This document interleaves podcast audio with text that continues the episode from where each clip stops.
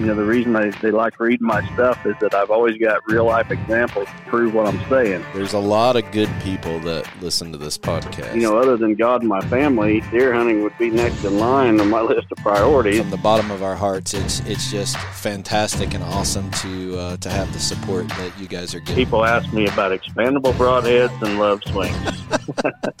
Chasing Giants with Don Higgins and Terry Peer. Brought to you by Asio Camo, nature's most lethal camouflage. Follow along as Don and Terry discuss the techniques, strategies, and dedication needed to harvest one of God's most amazing creations world class whitetails. Well, welcome everyone to the Chasing Giants podcast brought to you by Asio Gear with Don Higgins. I'm Terry Peer. Don, you're all dressed up in your birthday party attire. Hmm. I think you had a good time celebrating your birthday of your dad tonight, didn't you? Yeah, we had a. My dad turned 82 today, and uh, took him out for, for steak. Uh, my brother and I and my wife um, went out with him. My mom, you know, it's just uh, every year that passes and they're still with us. It's just a blessing. Uh, you know, I've said it before, but most of my friends that are my age have lost at least one of their parents, and a lot of, of friends I grew up with have lost both their parents. So I just feel extremely blessed that uh, mine are still around, and um, you know, every time they celebrate another birthday, that's just uh, another year of blessings. Yep. Well, the uh, the la- the theme of the last couple weeks is that you have been racing in from the consulting trail and turning the computer on and recording, but you spent a big stint of the last almost two weeks on the road and rolled in a day or two ago. So let's hear a little bit about what's happened on the consulting trail since last week's episode. Yeah, I got to stop and think uh, where I was at last week when we recorded, and uh, what at what point in my trip was that? But It's uh, right after the Phillips Seed Farm uh, event. You were uh, heading Yeah. back towards the eastern Kansas. Yeah, so I spent uh, the next, uh, shoot, what would have been five days um, after that podcast. I was still out in Kansas, Missouri for five more days. Uh, looked at several properties in the Kansas City area. Um, couple clients had had two or three properties apiece there around Kansas City. Um, looked at another one in eastern Kansas.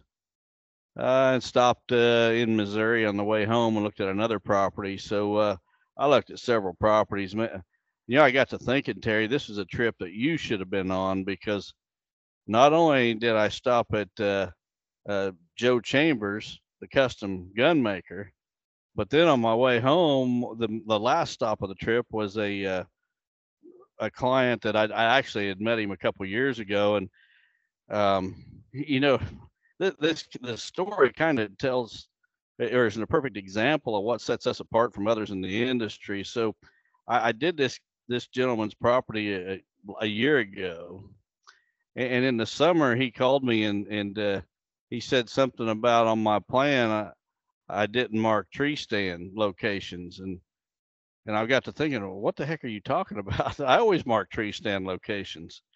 So I pull up his plan, and sure enough, the only I've, I've done hundreds of properties, and, and I forgot to mark stand locations for this guy.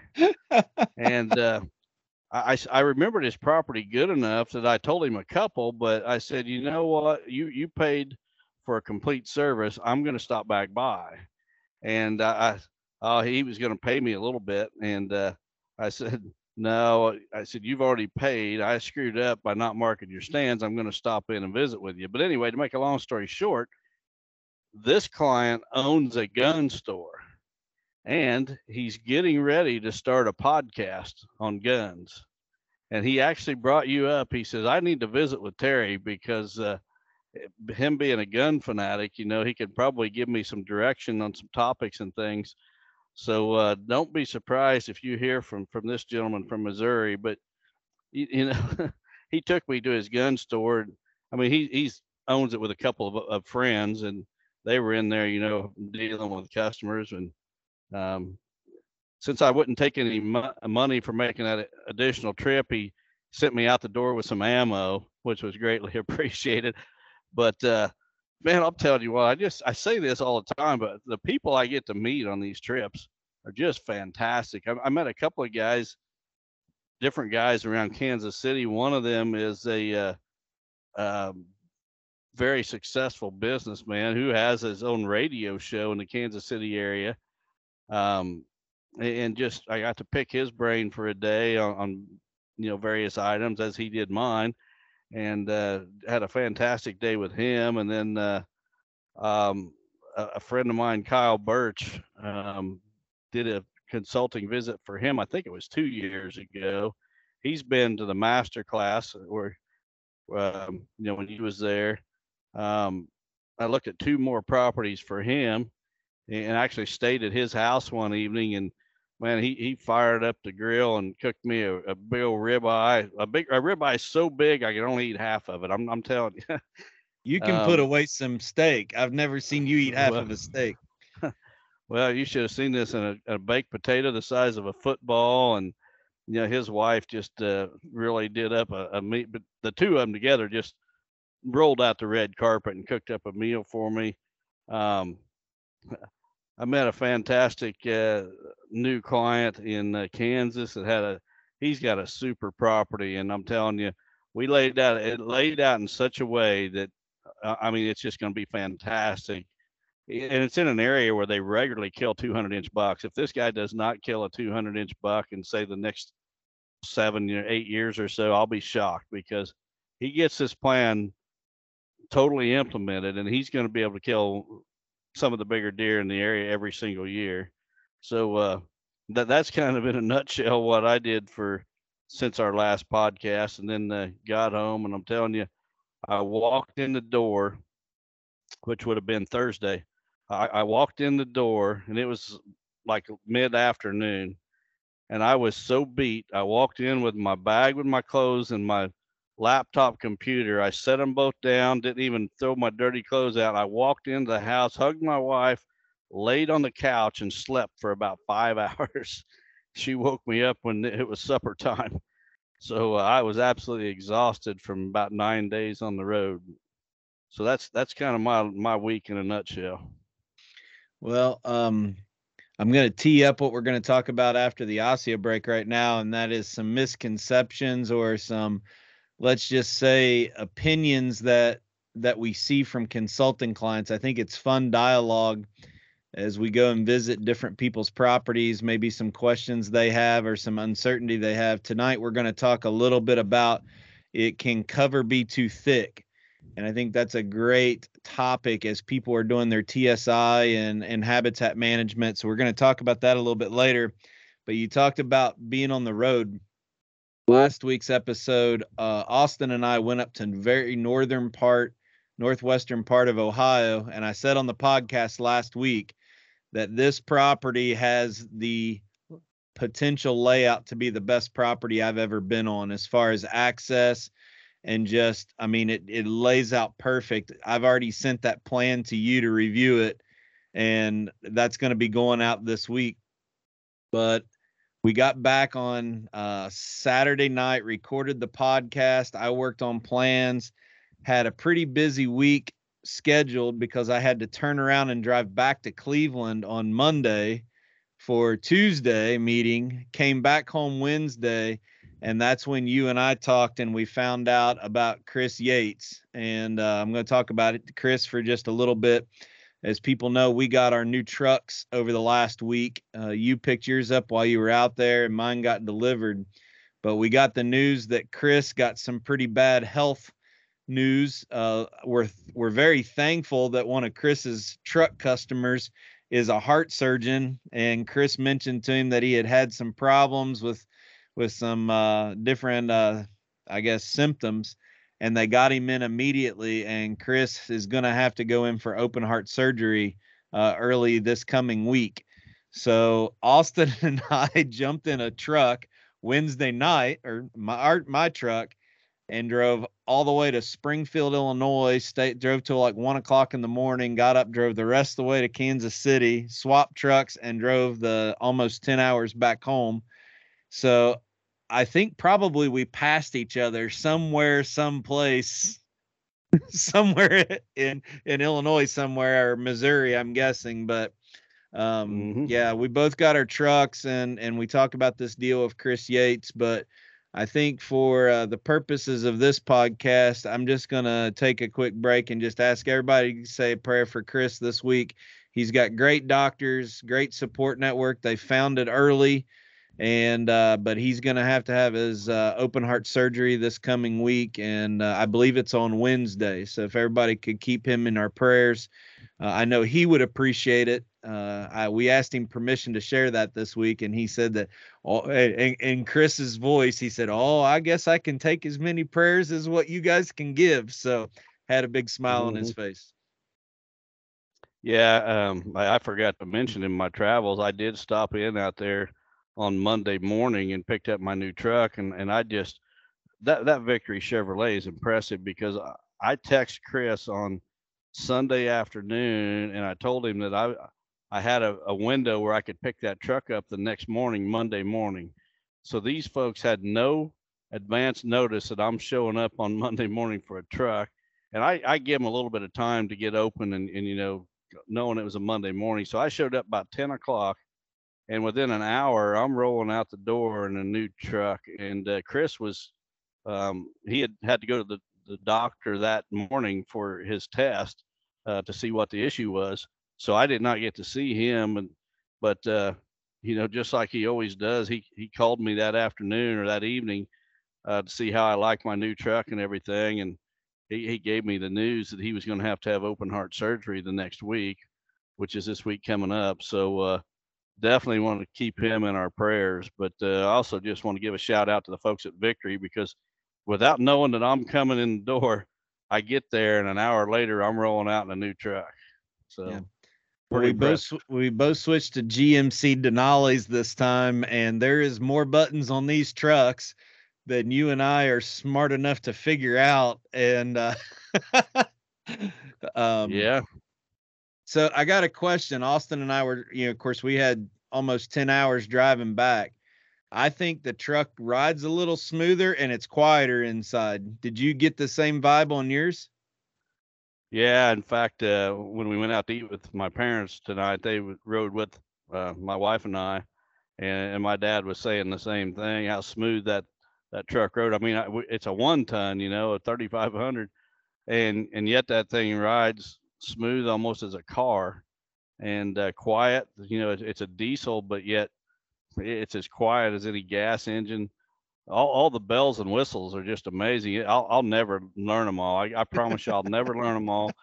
I, I just I, I tried to pick up a couple of new ones. Um, uh, what I like is that that mirror, that rear view mirror. You flip the little button, you know, and and you got a camera and behind you, and you're not looking in the mirror. You're looking at a camera, and uh, that was one of my favorites. But uh, did you figure out your heads up display yet? Uh, is that the one that's on the windshield? Yeah, put your uh, speed up on the windshield so you don't have to look down. Yeah, I got that one figured out too. Actually, the guy that uh, was taking care of me there at Victory, he, he's going through everything with me, and, and he showed me about ten new things. I said, "You might as well stop right here," because I'm not I'm not even going to remember half of what you just told me. But uh, he he showed me the main ones. So he got your phone synced to the dash, so at least you can use your GPS, right? He did that. Yeah. Yeah, I'm I, I I just think and and I haven't researched it enough, but I think that between and I don't know if it's a Denali package or GMC versus Chevy. You know, we had Chevy High Countries before, but I think the ride is a little bit smoother and it's definitely the road noise and engine noise is much quieter. So I don't know if it's pumping in white noise or it's just insulated better or whatever. So if if anybody has any education, you can comment down below. But yeah, they're really really nice trucks. I've pretty much lived in mine because we went back up into uh, Eastern Ohio today. Um, and just rolled back in from uh, doing a land consulting up there. So, again, uh, the reason we bring this up is is please keep Chris in your prayers. if you want more information about the deal at Victory Chevrolet, whether it's their deal on diesel trucks or you want put in contact with them about any other car purchase with their Buick line, Chevrolet or GMC, get with Don or I. But just understand you probably won't be talking to Chris for the next couple weeks. We're going to have other contacts that we'll put you in touch with that can take care of shop business while Chris is out. Um, I don't think the doctor wants him doing too much car sales when uh, he's recouping for a couple weeks. Well, he's got uh, some really good help. I know Colby was uh, integral part whenever I was there of getting me yep. out the door so quick, and yep. uh, so they'll take care of you. You don't have, don't have to buy a diesel truck. I, I know of at least two friends uh, of mine. One is the the uh, farmer that allows me to hunt on his farm in Iowa um, he bought a new Buick Enclave, I think it was, from Chris, and super impressed. And I mean, he's not close to victory at all. He's clear on the eastern side of Iowa, and uh, I think uh, I'm pretty sure Victory delivered it to his farm. But uh, just because you don't live right there around Kansas City, don't think you can't deal with Victory Chevrolet. They'll work with you. And another friend of mine has a daughter in Texas um, that I think bought a car from through Victory because of the podcast. So right. doesn't matter where you're at, they'll work with you. All right. Well, keep keep Chris in your prayers this week. Let's take a quick break and hear from our friends at Asio Gear. Asio Gear introduces a premium line of bow hunting gear that is unmatched, pairing nature's finest camouflage with the best technological innovations. Asio Gear brings whitetail bow hunters the gear they need to be the best at their craft. The unique camouflage mimics the intricate feather pattern of North America's greatest predatory creatures. Designed for invisibility, built for comfort, and engineered for function. Visit AsioGear.com. That's A S I O Gear.com to start shopping. Asio Gear, prepare to be invisible. All right, Don. Well, before we move on to the questions for this week, I'm going to blindside you with some common questions or misconceptions, if you will, when we're on consulting visits. And that is the myth that bedding can be too thick. You know, one of the biggest things we talk about is TSI and going in. And I think the verbiage that you use on some of your plans is you can't cut it too hard. If it looks like a mm-hmm. tornado went through it and there's no tree standing, but you know, one of the concerns that our clients have is if it's just a bunch of tops and trees randomly laying on the ground, are deer going to use it? So why don't you talk just a little bit about when we go in and we really cut a woods hard? Obviously, we can we can take skid loaders in and make pass, but how deer will still use all of that tangled up brush that's on the ground as new growth comes in. Yeah, I, I'll tell you what. I think people uh, think if they don't see a beat down path through thick cover, that the deer are not utilizing it, and very seldom is that the case. Now, I, I do think there's probably situations like cedar thickets um, where you've got uh, those branches that are just close to the ground and you can't hardly get through that. Um, that the deer don't utilize like like they would you know, when there's a little more space between those cedar trees. But, you know, for the most part, the thicker the better. Um, again, it gets into the cover. I mean, I've had people say that switchgrass can a, a monoculture of switchgrass is too thick and deer won't utilize it.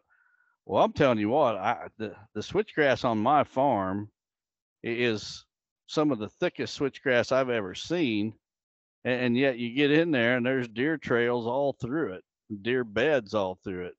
So, uh, you know, I suppose maybe there's a situation where it can be too thick, but uh, I think most of the time it's uh, people are expecting to see beat down paths everywhere, um, which might not be the case. You know, usually those beat down paths, say between bedding and food, as you get back farther into the bedding cover, those beat down paths become less and less because they start branching off and, and that deer activity on the path just uh, is not there because it's went several different directions. So I'm going to reference back to a project you did on your home farm, uh, maybe the last winter, the winter before, where you cut a section of your wooded sanctuary really, really hard on the east side. And I think you talked about it on this podcast quite extensively.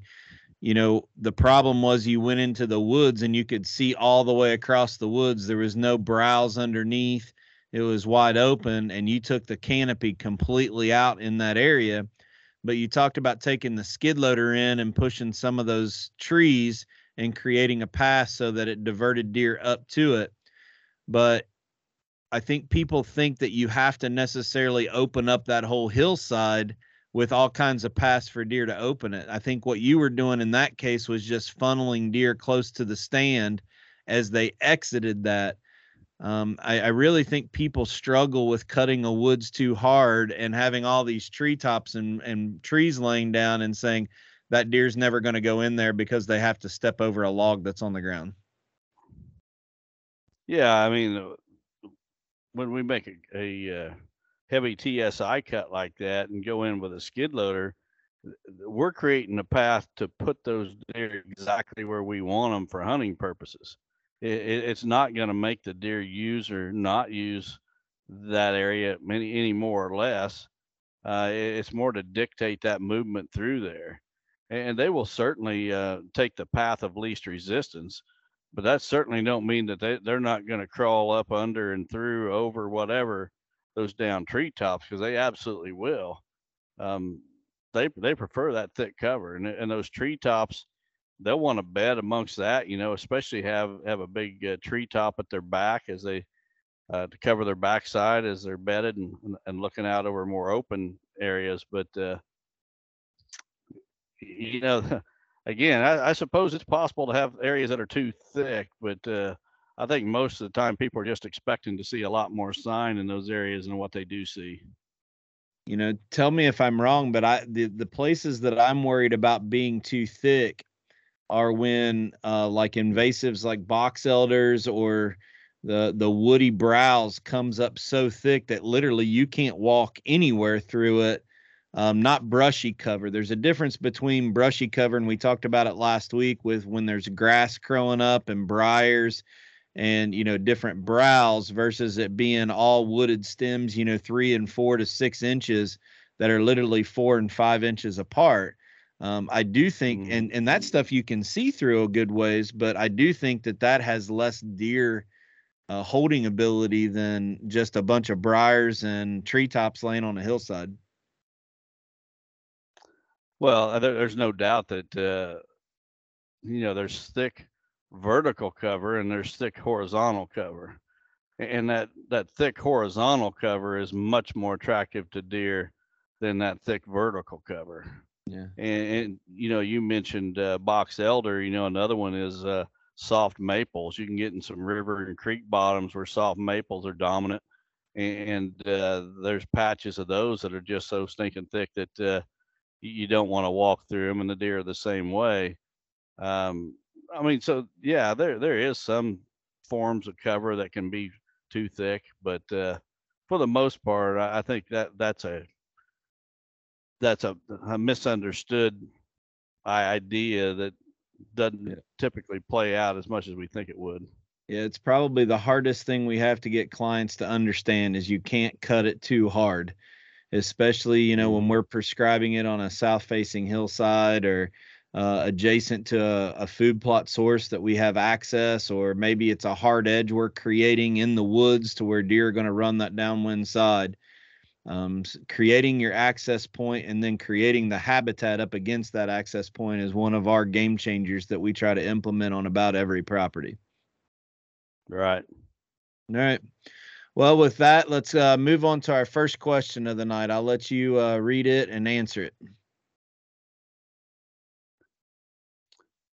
Okay, this one comes from David Sauer from Mishicot, Wisconsin.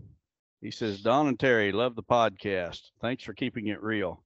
Can a person have a good stand of switchgrass if no till drilled into winter wheat stubble after this year's harvest here in northeast Wisconsin?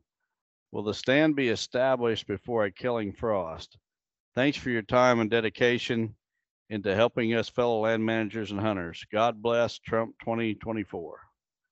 Um, well, David, uh, you know, I'm not super familiar um, with your region as far as the growing season, as far as like, you know, when your wheat's going to be harvested, when you're going to get your first frost and that.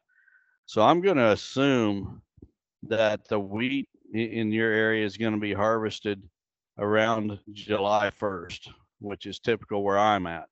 Uh, it may be different where you're at. And uh, I'm going to just assume that uh, your first frost is in mid October. It may be sooner. I don't know. Um, if you go in right after that wheat's cut and immediately no till in that switchgrass, the soil temperatures are going to be warm enough that that seed is going to germinate fairly quickly. I would think that you would want at least a very, very minimum of 90 days before that first frost after you drill it in. If you do that, um, I, I, think you're going to have a good enough uh, st- stand. You know, it's going to be mature enough that uh, it, it, should survive that first winter. I, I wouldn't expect it to be much more than about knee high at best but you're you're going to get a good jump on waiting until the next spring. I think that uh, that wheat stubble is going to be fantastic ground cover. It, it's going to provide some shade to the ground, but it's also going to uh, provide a layer of thatch to, to, hold in moisture and such. Um, depending on if you've got weeds coming up in that uh, wheat, you know, right after harvest, you may want to go in first and spray glyphosate to kill all the weeds and then immediately no till. But you absolutely need to get in there as soon as possible and drill that in after the wheat harvest. You don't want to wait a week. I mean, the day it's harvested, it wouldn't hurt to be right behind that combine and start drilling it in. And I, I think you would be fine. I, I know you would in my area. I'll put it that way. You're getting up there quite a bit farther north than me, but I still think that if you've got 90 days from the time that you drill it until your first frost, I think you'd be fine. Are you recommending artificially stratifying that seed if you're planting it that late? Yeah, absolutely. I mean, buy your seed in the spring or, um, you know, now actually, and you know, be throwing it in your freezer for a couple weeks, taking it out for a couple weeks, throwing it back, and just continue to do that clear up until the time you plant it. But uh, you know, the real key is going to be the ground temperatures that time of the year are going to be warm enough you put that seed in the ground. If there's any moisture whatsoever, um, it, it ought to be coming up within two weeks. Yeah. Some areas that tend to be really dry and hot through the uh, summer months might not have as good of uh, luck with that because they don't get that moisture to give it a jump shot. It could be really, really dry through June, July, and August in some areas. So I would think we need to take that into consideration too, based on your your area. No doubt about it. Uh, you're going to need a couple of timely rains in that 90 day period, but what's really going to be critical is that you have enough ground moisture right when you drill it that that seed is not laying there waiting to germinate. There's enough moisture to get that seed, you know, germinated right out of the gate, and then a couple of timely rains and over the next uh, couple months uh, to get it to continue to grow and establish. Yeah, the good news is if you have a good wheat field that he's talking about like that, there the likelihood of you having a lot of weed pressure is probably pretty low. Right. So, all right, good question. Let's move on to the second one. Uh, next question comes from Steve Sheber from Chillicothe, Missouri. He says, Don, thanks for all you and Terry do. As a consulting client, I've experienced the significant benefits of your strategies, including the focus on a few large plots versus numerous smaller ones. With that strategy in mind concerning late season hunting, one, do you feel it is essential to have food in all plots through the winter, or will mature bucks and others move across a larger farm to plots still containing food as other plots are exhausted? Two, when bow hunting large plots late season, do you ever utilize any food plot architecture plantings to draw mature bucks across a large plot to within bow range, and if so, how? Also, considering bow hunting large open plots throughout the season, what are your thoughts con- concerning establishing a staging plot just off the large plot to provide closer bow shots as well as cleaner access and exits? Uh, well, Steve, first of all, uh, having food in all your plots in the late season, um, you know, you, you're probably not going to have food in all your plots. You, you get into the late season. Uh, some of those plots are just naturally going to get cleaned out. Um, and, and, to be honest, I, I don't think that's a big deal one way or another. If you've only got one plot with food left in it when you get into late season, well, guess what? Every buck that gets on his feet before daylight, he's coming to that one plot. So I, I don't see that as an issue whatsoever. If there's food on that farm, the deer are going to know it and they're going to find it and they're going to be there every afternoon. Um, well, I mean, most afternoons, some afternoons they may not get there till after dark, but you know, that's where they're going to be when that weather gets bad, especially. Now, as far as architecture to get those bucks within bow range, um, yeah, there's some things to do. One of the things I like to do is is is use a strip of miscanthus uh, to like cut that plot in, in half, if you will, um, so that those deer passing from one end of the plot to the other have to work around that strip of miscanthus. And you can even put a fence within that miscanthus. It doesn't have to be a, high fence. I mean, we're, we're talking a, a four to six foot fence right over the top of the miscanthus with miscanthus growing out each side of it. You don't even really see the fence. And those deer will work around the ends of that. So you, you you really narrow down the plot using that uh, strip of fence and that miscanthus and that's also a great way to divide that plot so on one side of that miscanthus um, you maybe have corn and maybe on the other side you have soybeans well those deer are going to want to feed them both so they'll they'll work back and forth and um, that strip of miscanthus in the fence will push them right around in, in front of your blind or your stand uh, so that that's a pretty good way of doing that um, you can also use terrain features if you've got a terrain feature to, to move them around like that. And uh, what was that last question? Oh, the last question was on uh, smaller, like a micro plot or a kill plot to uh, near a larger plot. That that's a great idea. I mean, I've got examples uh, on on numerous properties I've designed plans for where I've done exactly that. Uh, that transition zone between the major feeding area and the bedding area, maybe put a, a smaller plot, maybe one acre, or even less, um, to get those deer to hit that plot on their way to the bigger plot. Uh, works fantastic. And as you mentioned, it allows you to get in and out a whole lot easier because those deer are not just coming in front of that little, you're standing that little plot and staying. They're passing through and gives you plenty of time to shoot them, but also they move on and, and allows you to to exit your stand as it gets dark. After looking at the plans of mine this year, I get a little uh, dividing my food plots up quite a bit with height variations and and miscanthus, don't I?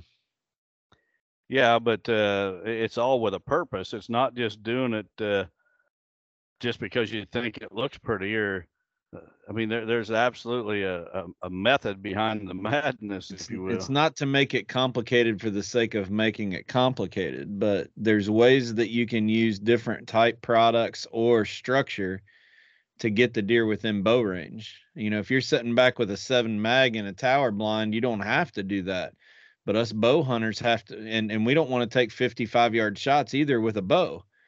You know we want them within inside 25 yards so there's there's things we can always do to get that to happen whether it's the type of products you use.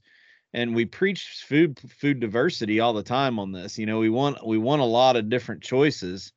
Where and how we put those choices in the plot can make a big difference in getting a shot with a bow or not Hey, Spinks from QuietKat here in our virtual showroom space where you can connect with a product expert and learn all about our bikes, our accessories, and what makes QuietKat the leader in off-road electric bikes. Schedule a live session today by clicking in the link below or going to quietkat.com slash meet.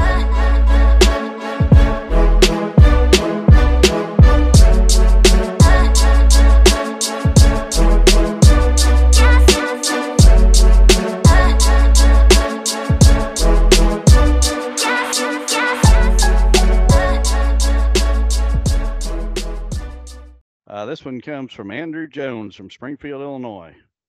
He says, Don, as I am sitting here reading the Illinois numbers that have just been posted for the 22 23 deer seasons totals, perhaps nothing is more alarming in my eyes out of all the ignorant facts than that the buck to doe harvest ratio was 45% doe and 55% bucks. I cannot help but wonder if it is allowed to continue down this path, will Illinois ever become a one buck state? Will the mature deer herd have to be completely killed off before the politicians even talk about this issue? Curious on your thoughts or if we should all strap in for things to continue to get worse. Thanks. well, um, Buckle up, Andrew, folks. Buckle up. Yeah. Um, Andrew, sadly, the politicians don't care whatsoever about having mature animals in the deer herd. Um, and, and what's even more sad is the fact that the Illinois deer biologists don't care either. And uh, that's a pretty big statement, but I'm basing my statement on their actions, their past actions. They've absolutely done nothing in several decades to prove that they care about the quality of the Illinois deer herd. Um, these folks are just managing numbers. Um, the the state deer herd is a cash cow um, for the politicians. Um, I I don't see it ever getting any better, and I I I, I literally mean ever. Um, not your lifetime, not my lifetime, not our kids' lifetime. It's not going to get better. Um, it, it's going to depend on private landowners um, just taking the bull by the horns and and managing.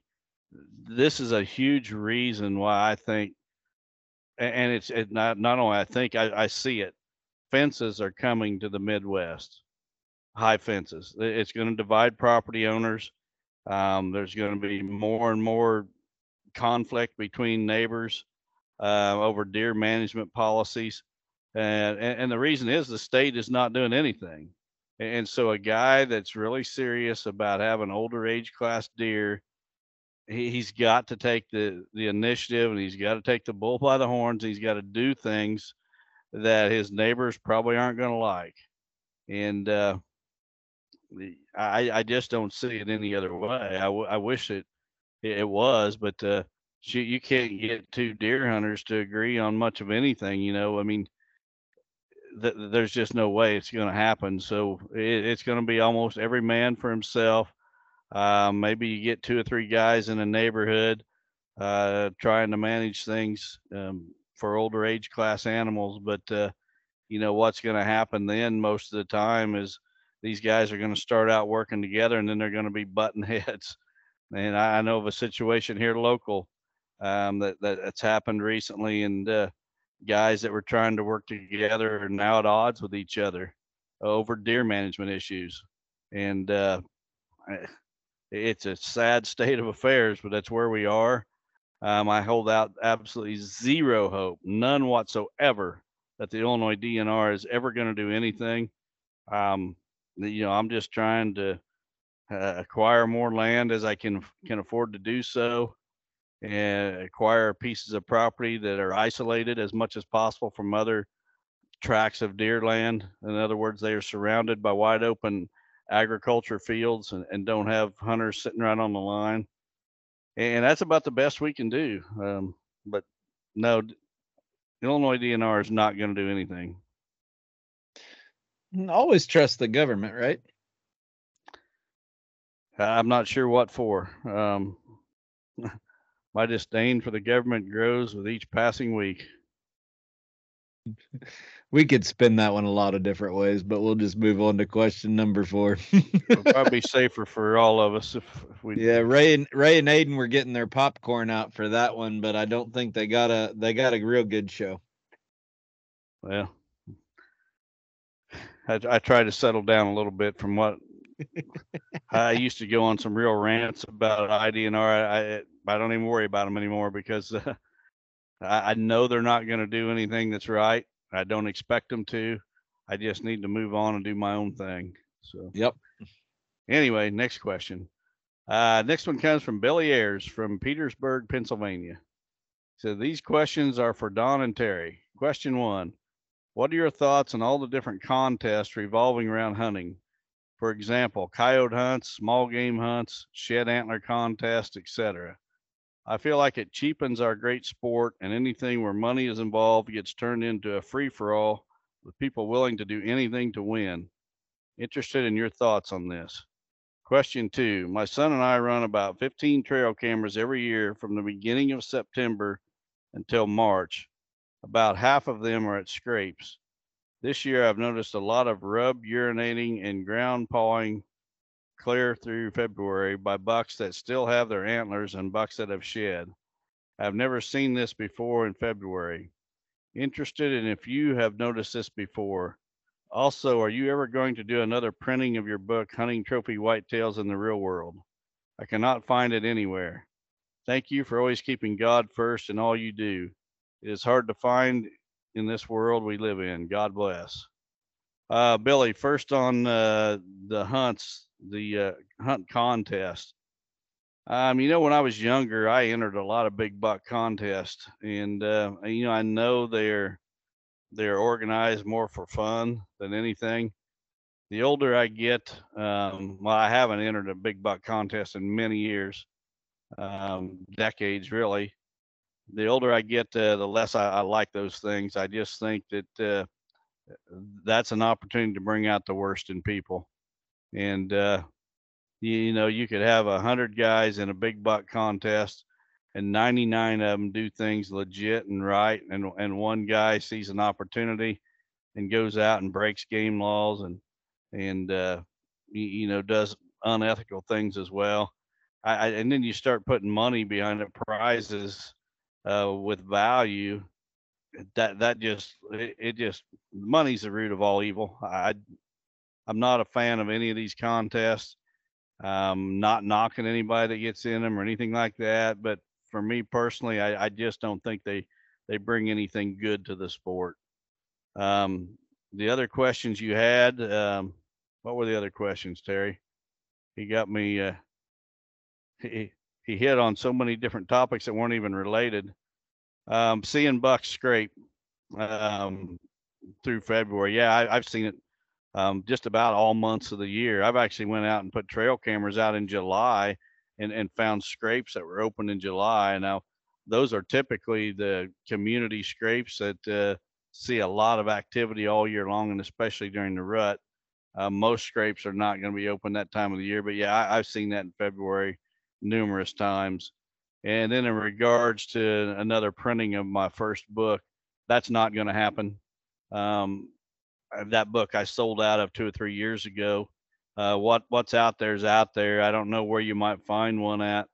Um, most people have probably used it for toilet paper by now, so they may all be destroyed. But I've been asked a lot recently, um, and especially as I'm out doing these seminars and such, if uh, I'm going to write another book. And you know, I, am thinking it probably is a retirement project. I may write a final book and uh, a tell-all um, about a lot of topics that uh, I, I, think people would buy the book, and I know Amish people would buy the book. But hmm, uh, a whole chapter on Code Brown stories. Well, that might be half the book on Code Brown stories, but uh, just, just some things that I've seen within the hunting industry. Uh, you know, I, I could cover a lot of topics that most people in the industry would not cover. They wouldn't touch the topic with a 10 foot pole, but it wouldn't bother me. And if I'm on my way out, if I've already retired and I don't care about the hunting industry anymore, I'm telling you what, if you think I open up now, wait until I don't care anymore.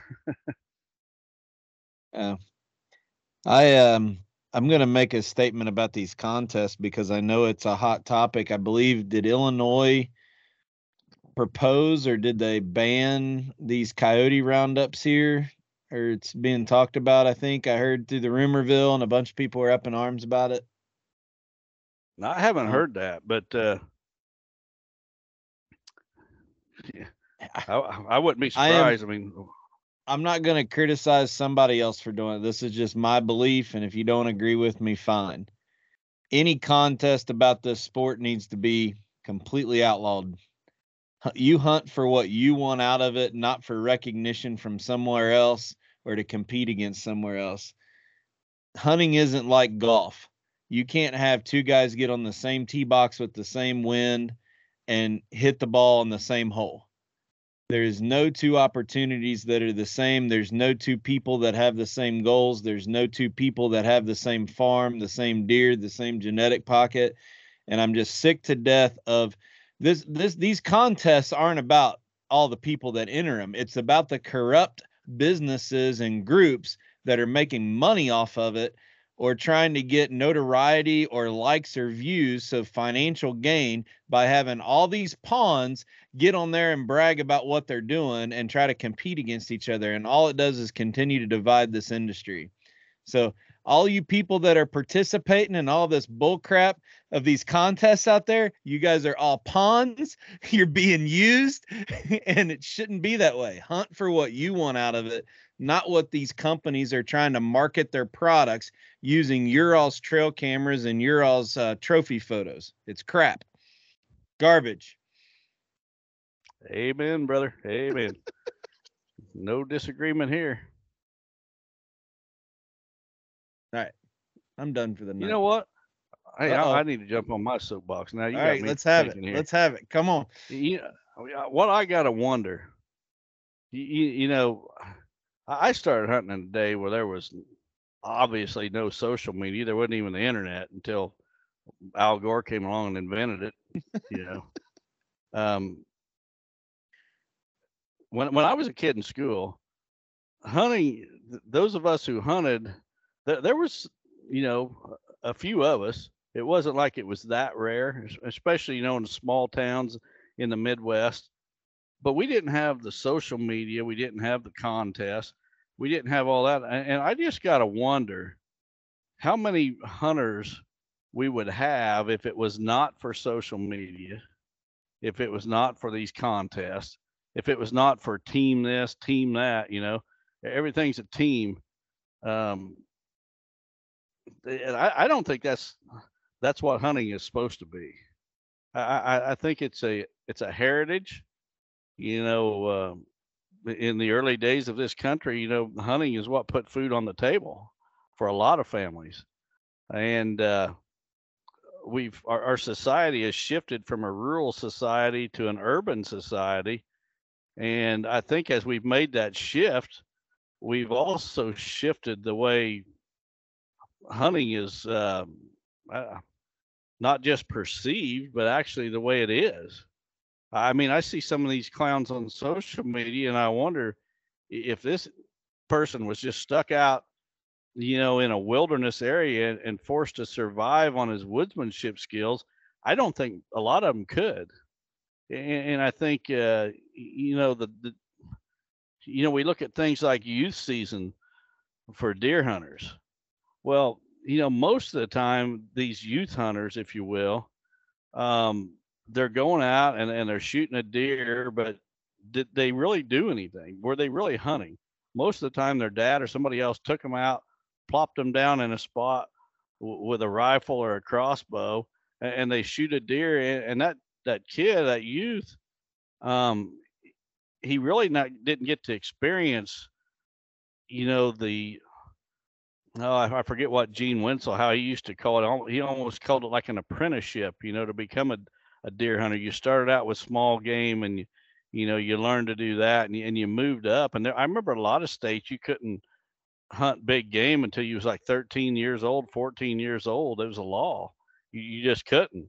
Well, we went we went backwards, and and the whole idea that we've done this to get youth more involved, well, that's bullcrap. We didn't do it to get youth more involved. What we did is is we we did it to sell more products. I- i- it's all again, and that's why I'm so disgusted with the ATA, the Archery Trade Association. Those people don't give a rat's butt about our big game herds. They don't care about conservation. They may say they do. They do only as far as their pocketbook goes. To them, it's all about money. How much money can we generate through hunting? And they say, "Oh, we got to bind together because we're we're going to be outnumbered. You know what? We're already outnumbered, and we're never going to be the majority. And instead, we're making every excuse we possibly can to bring to just basically make as much money. That's what it's all about. You know, we, we can't offend this person as long as what they're doing is legal. That's all that matters. We should all be on the same page if it's legal. Well, bullcrap. You know, we're conservationists, we're stewards of the resource, and it's about the heritage that we're passing on to the next generation. And as our society has degenerated over the past few decades of my life that I've witnessed, so is the hunting culture. The, the, hunting culture has deteriorated, and, and these hunting contests are part of that. We didn't have contests back in the day. If we did, it was just the local archery shop where you paid five dollars and and and I participated in them back in the day, but looking back, I don't, I wouldn't do it today. But anyway, kind of my soapbox on the whole direction the hunting industry's gone. And if you're doing it, we're not belittling you or telling you wrong. It's just our opinion. But but this sport is your way and and I think as serious land managers get more into we see it with our consulting clients the more you get into the habitat side of it, the hunting means less and less, or the kill means less and less. You sit back in your tree stand or your blind at, during a hunting season and you look out over all those hours that you put into that food plot, that bedding, that that habitat, and you just did something good for that environment or that miniature ecosystem that your kids are going to be able to enjoy. That's cool stuff. Mm-hmm. But but when we're making it, we call it you and I or I I don't know if it was me and Wes. I, I kind of termed it yoga pants marketing. You know, you get some blonde bimbo in yoga pants and have her get on some you know product endorsement and put it on Instagram and get 30,000 likes because all these men are sitting there gawking at her. This, this industry has gone so far down the toilet when it comes to this kind of stuff and I just feel bad because the average bow hunter that's coming up in today's society thinks that that's what it's about. It's about notoriety. It's about how many likes I can get on it.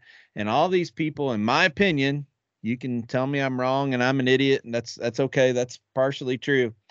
But everybody that's getting involved in all these, you know, team events and and these big sponsored stuff, it, it's you guys are all just being pawns for the big man that's that's trying to sell you and pitch you products. So. That's man.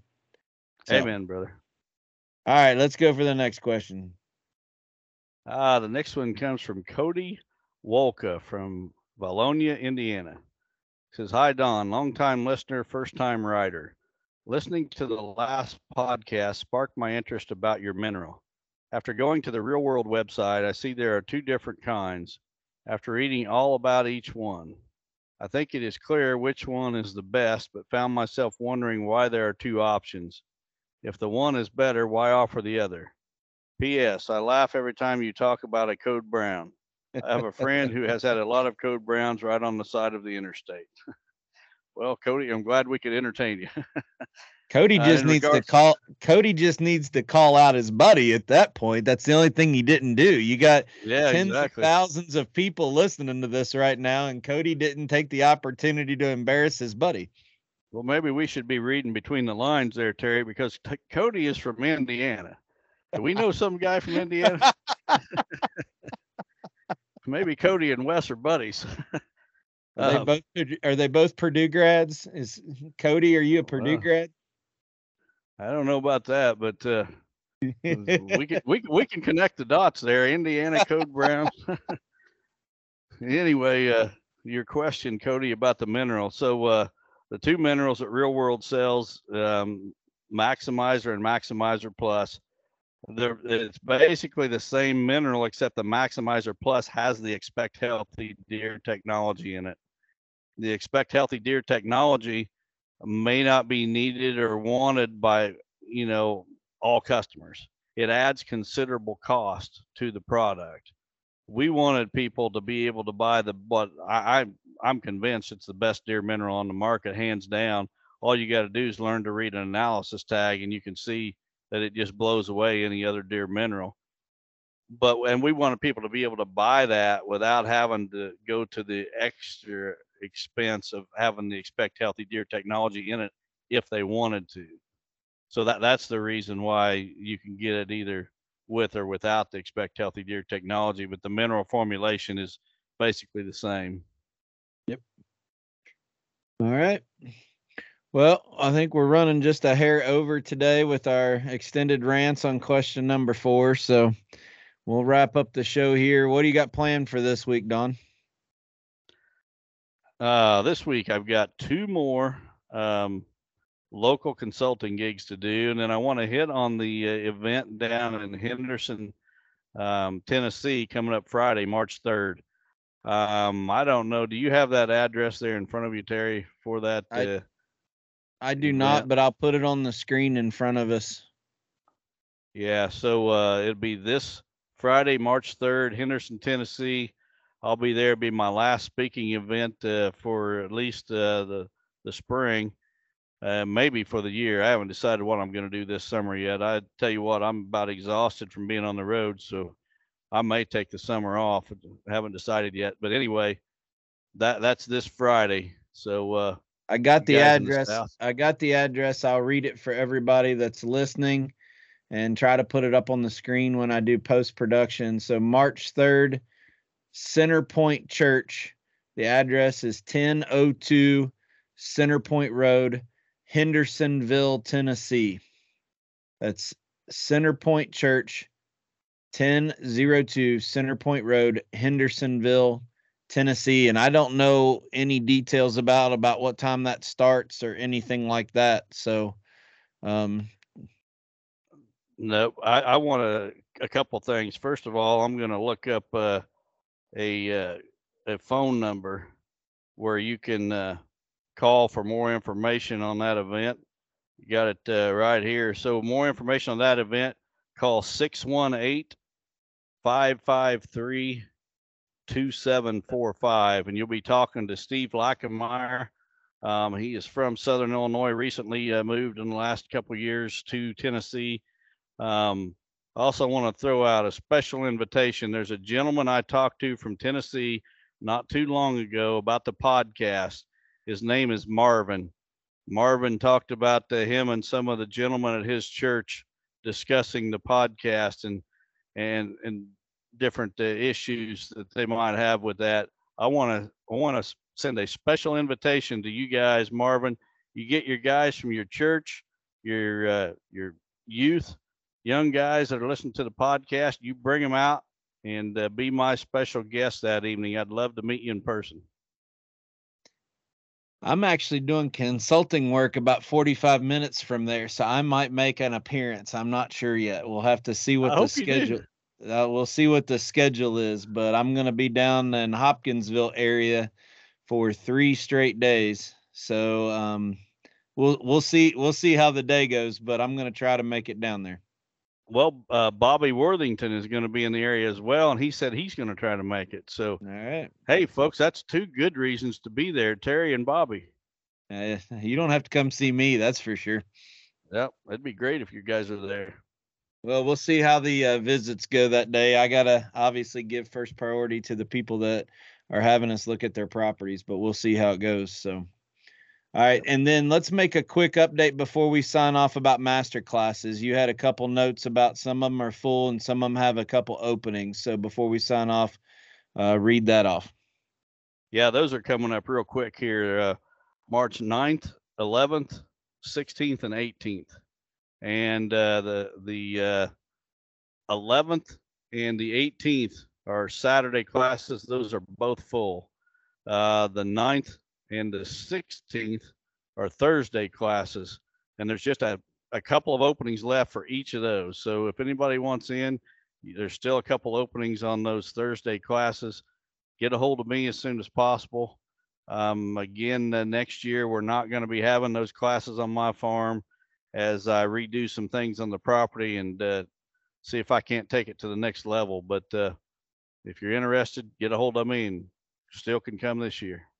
Real quick to uh, just tee up a conversation point for those people who have already registered for that. Have you sent out packets and instructions and order sheets and give a deadline of when they needed to place their order with the real world office to you know people don't realize this but the real world office is about 35 minutes away so we need the order in advance so we can have that product brought down to your place so we can load you up and send you home with it so talk a little bit about that yeah everybody that has uh, signed up for the class uh, should have gotten a either by email or by regular mail a uh, info sheet on the class telling you, giving you motel information.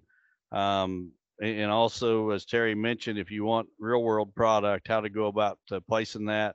If you came as a or signed up as a group, there might, it might have been that just one person in the group got that info sheet.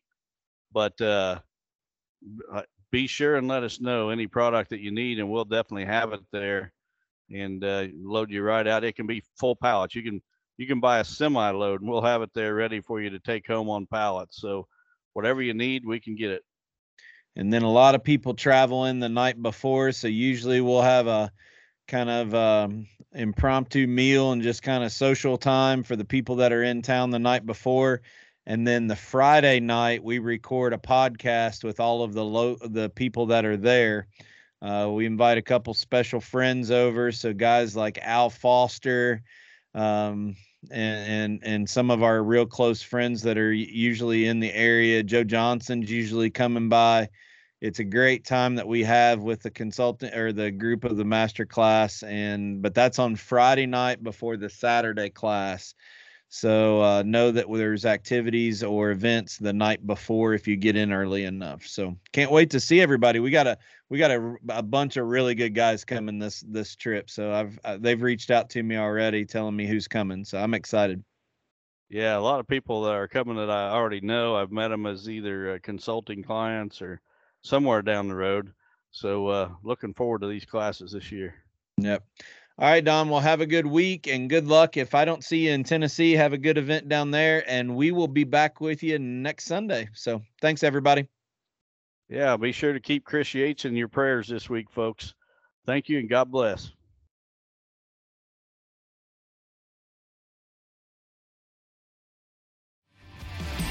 Chasing Giants has been brought to you by Asio Camo, Via Farm Real Estate Company, 360 Hunting Blinds, Victory Chevrolet, Real World Wildlife Products, Matthews Archery, Novix Tree Stands, Gingerich Tree Farm, WildlifeFarming.com, Quiet Cat, and Vortex Optics. Thanks for listening, and tune in next week for another episode of Chasing Giants.